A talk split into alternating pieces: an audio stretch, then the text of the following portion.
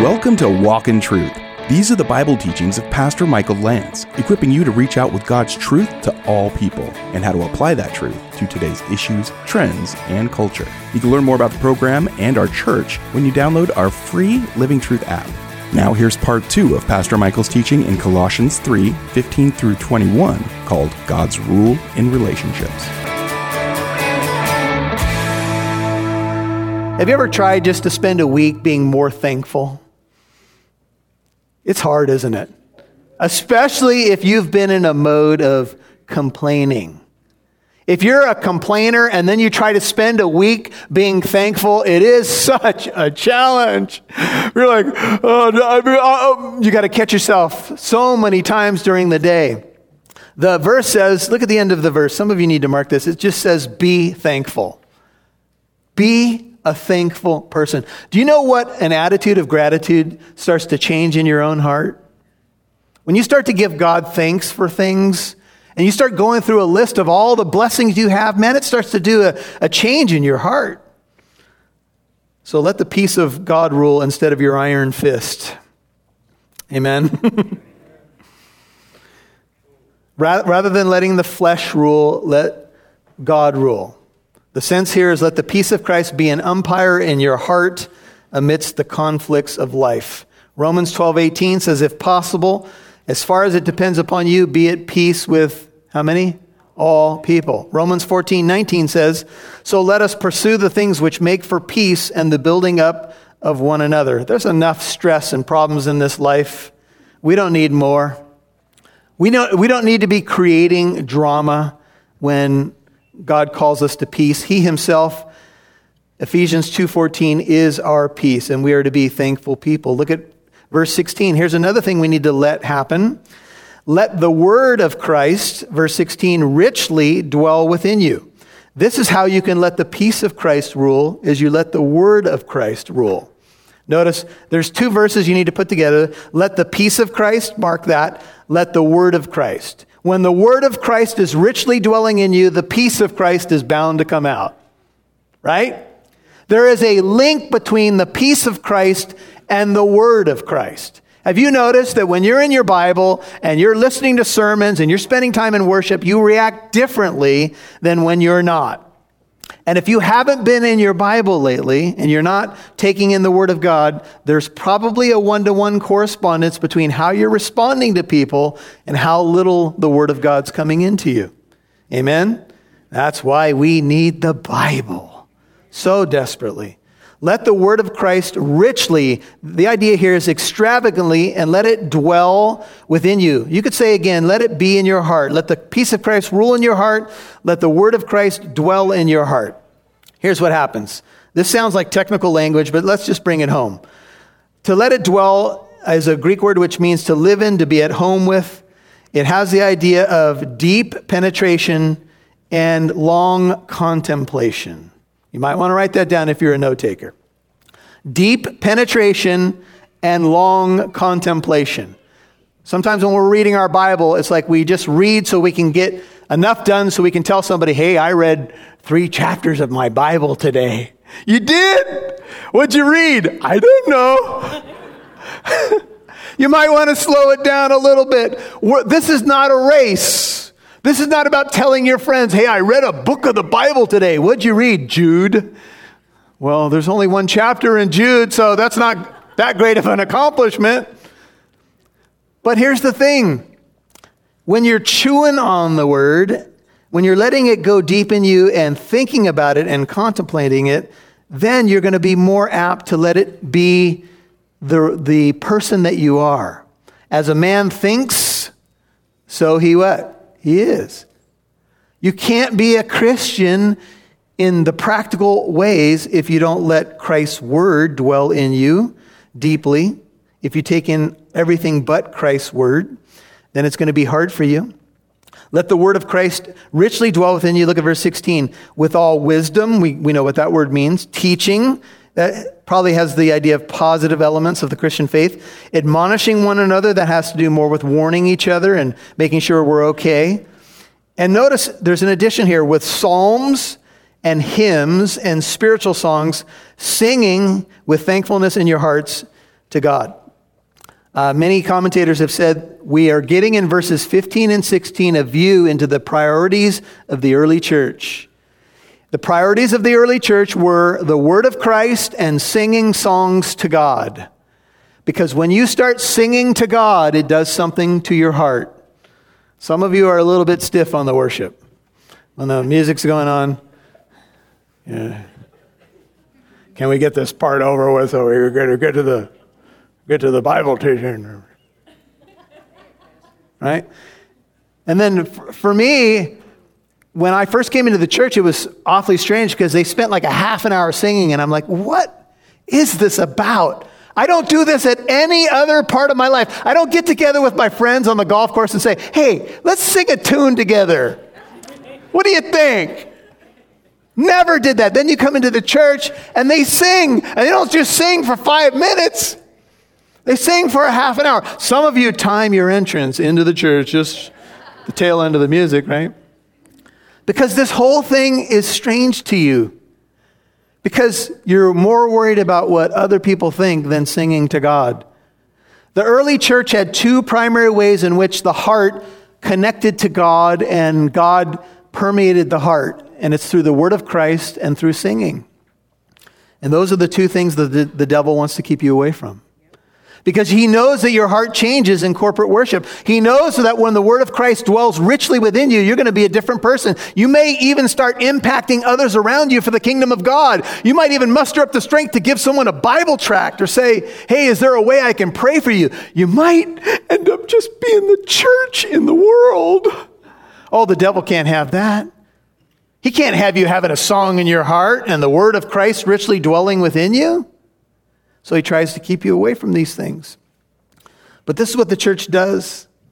The record of Christian awakenings during the last 2,000 years shows that whenever the word of God is recovered, it is received with great joy, which is inevitably expressed in song.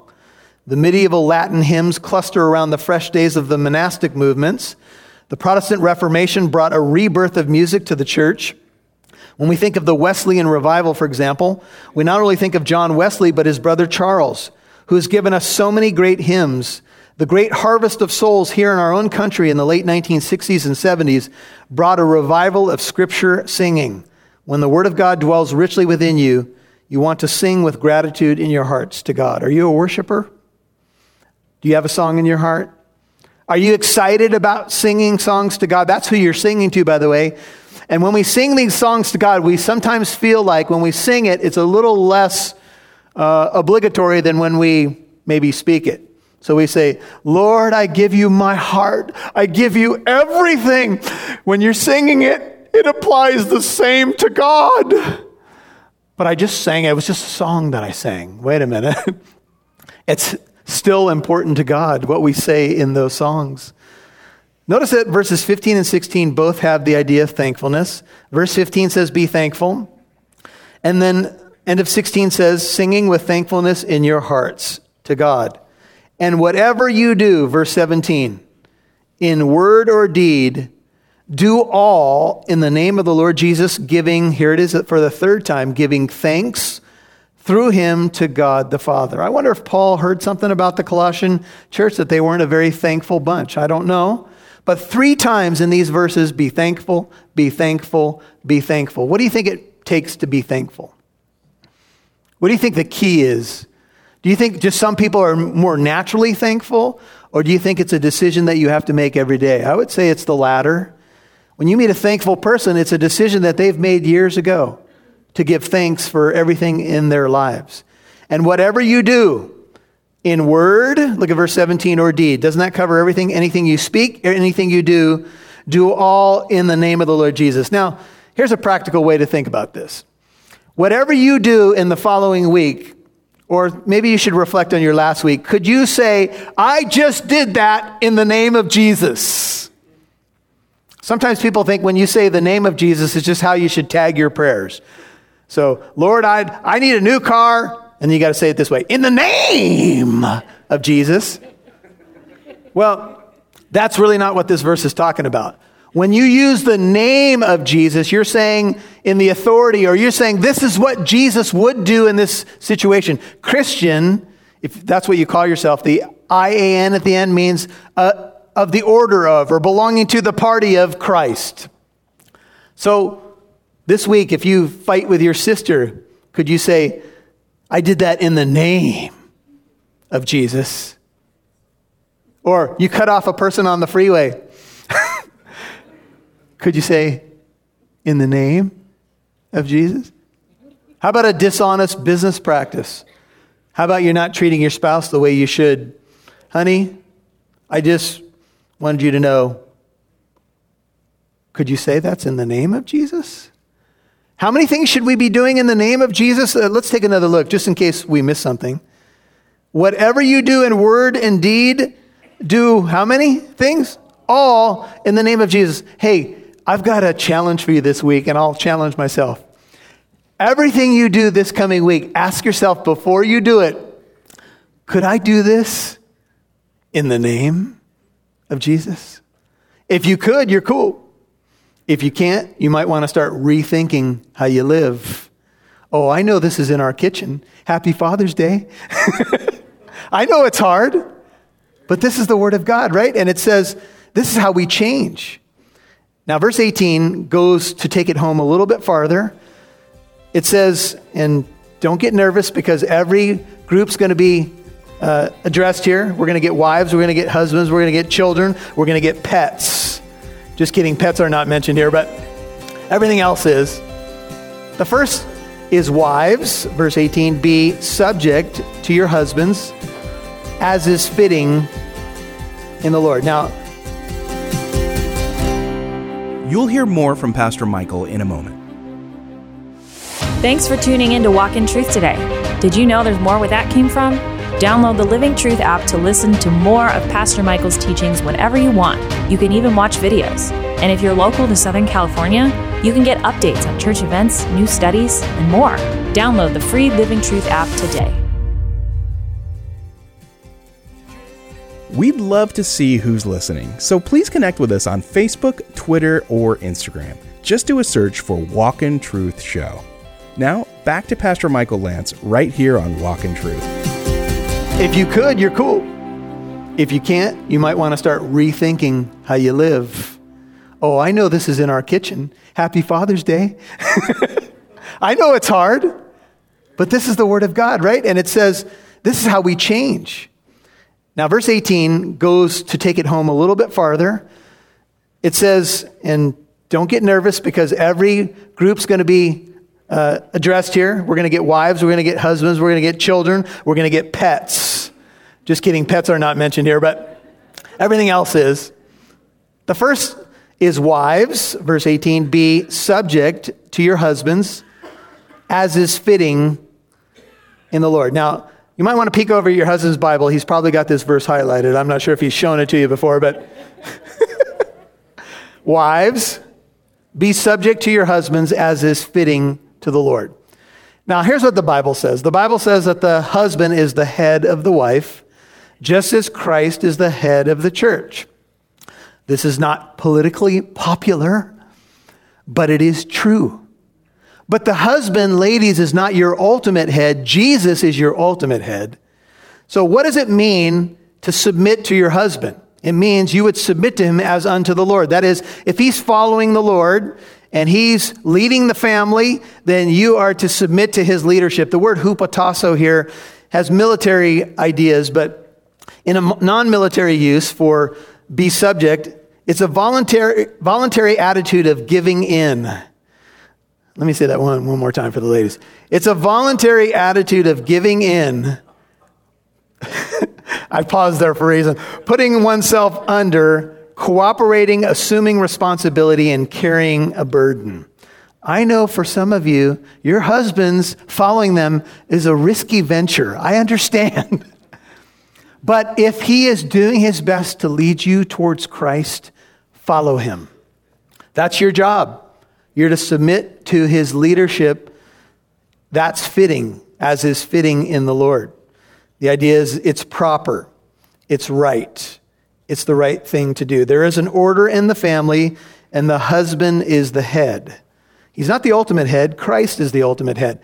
And here's the qualification. If your husband tells you to sin, then you don't follow him, because you have a greater head, and his name is Jesus, right? If your husband's leading you off the cliff, I would not follow him off the cliff. But if he's doing his best, ladies, I'm going to give you an insight about men. Men are very simple creatures, but one of the greatest things that you can do for a man is to celebrate his leadership and encourage it. If you discourage his leadership, he will shut down. I'm just giving you the facts. But if you encourage his leadership and you say something like this on Father's Day, your father, say it to the children and the grandchildren, he's such a great leader. Look at how he flips those burgers. He's just awesome. Oh, he'll feel like he could conquer the world. You'll put an S, Super Dad, on his chest. It'll be awesome. But if you don't encourage his leadership and you challenge him at every turn, there's many guys I've talked to over the years, and they gave up. This is fitting in the Lord. Husbands, verse 19, love your wives and do not be embittered against them. I'm going to say something very real. I think we all realize it. Men have a difficult time understanding ladies. Can I get a witness? Anybody out there? All right. Here's why. Just so you ladies know, you confuse us a little bit. And this is just wiring stuff, so don't get mad at me. If you're going to send emails, Pastor John Nipper at livingtruthcorona.org. Is he in here? See, you're emotional creatures, okay? And I'll just give you an insight into men. We don't always get your emotional stuff. We just don't. But a man who is growing in his faith and his love for his wife, the Greek word for love here is agapeo. It's not if you feel like it. It's you are called to love your wife. The parallel text is Ephesians 5. You're to love her as Christ, what? Loves the church. You don't have to get everything. You just need to love her. So if she needs to cry, just give her a shoulder. If she needs to vent, give her an ear. Because that is what you're called to do, gentlemen. That's what love is. Love is not easy. Love that is easy is not really love at all, is it? Jesus said, it's easy to love those who love you. That's what everybody does. But when you love people who are challenging and difficult, even maybe your spouse this morning, and I'm being serious, there's some marriages that are in trouble. I'm not painting with a broad brush, but I'm saying this. There's marriages in the Christian church that are in trouble. And they need healing. Husbands, love, agapeo, your wives. And notice verse 19, don't be embittered against them. Here's the Greek word here. It means don't be harsh with them. If you have an NIV, it says don't be harsh with them. Don't be embittered could be translated stop being bitter or do not have the habit of being bitter. There's a story told about a pastor. This is not me, just so I can qualify the story. And He went home one day and his wife, he treated his wife very poorly. And his wife said, if you would only treat me like those in the congregation, I'd feel a lot better about things. You're nice to everybody in the church, but the moment we go home, you're a rascal towards me. You're embittered against me. Well, we're called not to treat our wives harshly. One writer says, this speaks of a man who is domineering and harsh. Paul tells husbands not to call their wives honey and then act like vinegar. Oh, I love you, honey, but then she feels like she's your doormat. That shouldn't be the case, right? If we are going to be harsh with our wives, and sometimes men become impatient with women, I'm being real, because there's differences in emotional needs and communication. This is why we need to put on the Lord Jesus Christ, guys, so that we can love well. This is why, ladies, in order to submit to your husband, when he may frustrate you, you need to put on the Lord Jesus Christ. And when you submit to his leadership and he's loving you as Christ loved the church, there's a beautiful symmetry in marriage. But when one thing is lacking, when a husband's being harsh with his wife or a wife can't submit to his leadership, it's not a good combination. D.L. Moody said, if I wanted to find out whether a man was a Christian, I wouldn't ask his pastor, I would ask his wife. If a man doesn't treat his wife right, I don't want to hear him talk about Christianity. What is the use of his talking about salvation for the next life if he has no salvation for this one? Close quote. Whew, I know, but Paul's bringing it home. Now, I ask that today be a family service because of verse 20, and all you parents will be grateful. Children, we don't want to leave you out. Children, be obedient to your parents. What's it say? In all things, for this is well-pleasing to the Lord. Now, everybody just turn over to Ephesians, which is just a few pages back. Ephesians 5. As we did the introduction to Colossians, we talked about how there's many parallels between Ephesians and Colossians. So look at chapter 6, verse 1. Chapter 6, verse 1 says, "Children, obey your parents in the Lord, for this is right. Honor your father and mother," Ephesians 6:2, which is the first commandment with a promise. It's from the Ten Commandments. "That it may be well with you, and that you may live long on the earth. And fathers, do not provoke your children to anger, but bring them up in the discipline and instruction of the Lord." Now, we have a foundation that leads into family life in both Ephesians and Colossians that I want you to see. It says, "Let the word of Christ richly dwell. Let the peace of Christ, let the word of Christ richly dwell." Then it goes into family relationships. Everybody remember that? Colossians 3:15 and 16. Take a look at Ephesians 5:18. It says this, "Don't get drunk with wine, for that is dissipation. It's a waste. But be filled with the Spirit." It says, "Let the word of Christ richly dwell within you." Colossians 3:16. You might want to write that in your margin. Here it says, "Be filled with the Spirit." Notice the symmetry, the similarities. "Speaking to one another in psalms and hymns and spiritual songs, singing and making melody with your heart to the Lord, always giving thanks for all things in the name of our Lord Jesus Christ to God, even the Father." And then it says, "And be subject to one another in the fear of Christ. Wives, to your own husbands as to the Lord." Husbands, the husband is the head of the wife, as we talked about. Skip down to verse 25. "Husbands, love your wife. Wives, just as Christ also loved the church and gave himself up for her." And then skip down to verse 33. Ephesians 5:33. "Nevertheless, let each individual among you also love his own wife, even as himself, and let the wife see to it that she respect her husband." How many of you have heard of the book Love and Respect? Raise up your hand. Okay, just maybe about 20% of you. The book Love and Respect was written based upon Ephesians 5:33, and it says this. This is the essence of the book. It says that Ephesians 5:33 identifies the greatest needs of men and women. One of the greatest needs of a man is respect. Can I get a witness, brothers? One of the greatest needs of a woman, or the top need, I would say, is love. Patient love, security. It doesn't mean that a woman doesn't want respect. Of course she does. It doesn't mean that a man doesn't want love. Of course he does. But in terms of the major thrust of how we are wired, men long for respect and women long for love. You've been listening to God's Rule in Relationships, Part 2 on Walk in Truth. That's Pastor Michael's teaching in Colossians 3:15 through 21. And don't forget, if you missed any part of today's program, you can listen to Walk in Truth on the Living Truth app or wherever you get your podcasts. And if you'd like to learn more about Walk in Truth, our church, and the events and studies we have going on, then download our free Living Truth app in your app store. The Living Truth app is the one with the red logo with the pillars. Now here's Pastor Michael. Well, maybe you would say something like this. You know, I want to do everything in the name of the Lord Jesus and his authority and for his glory, but sometimes I just mess up.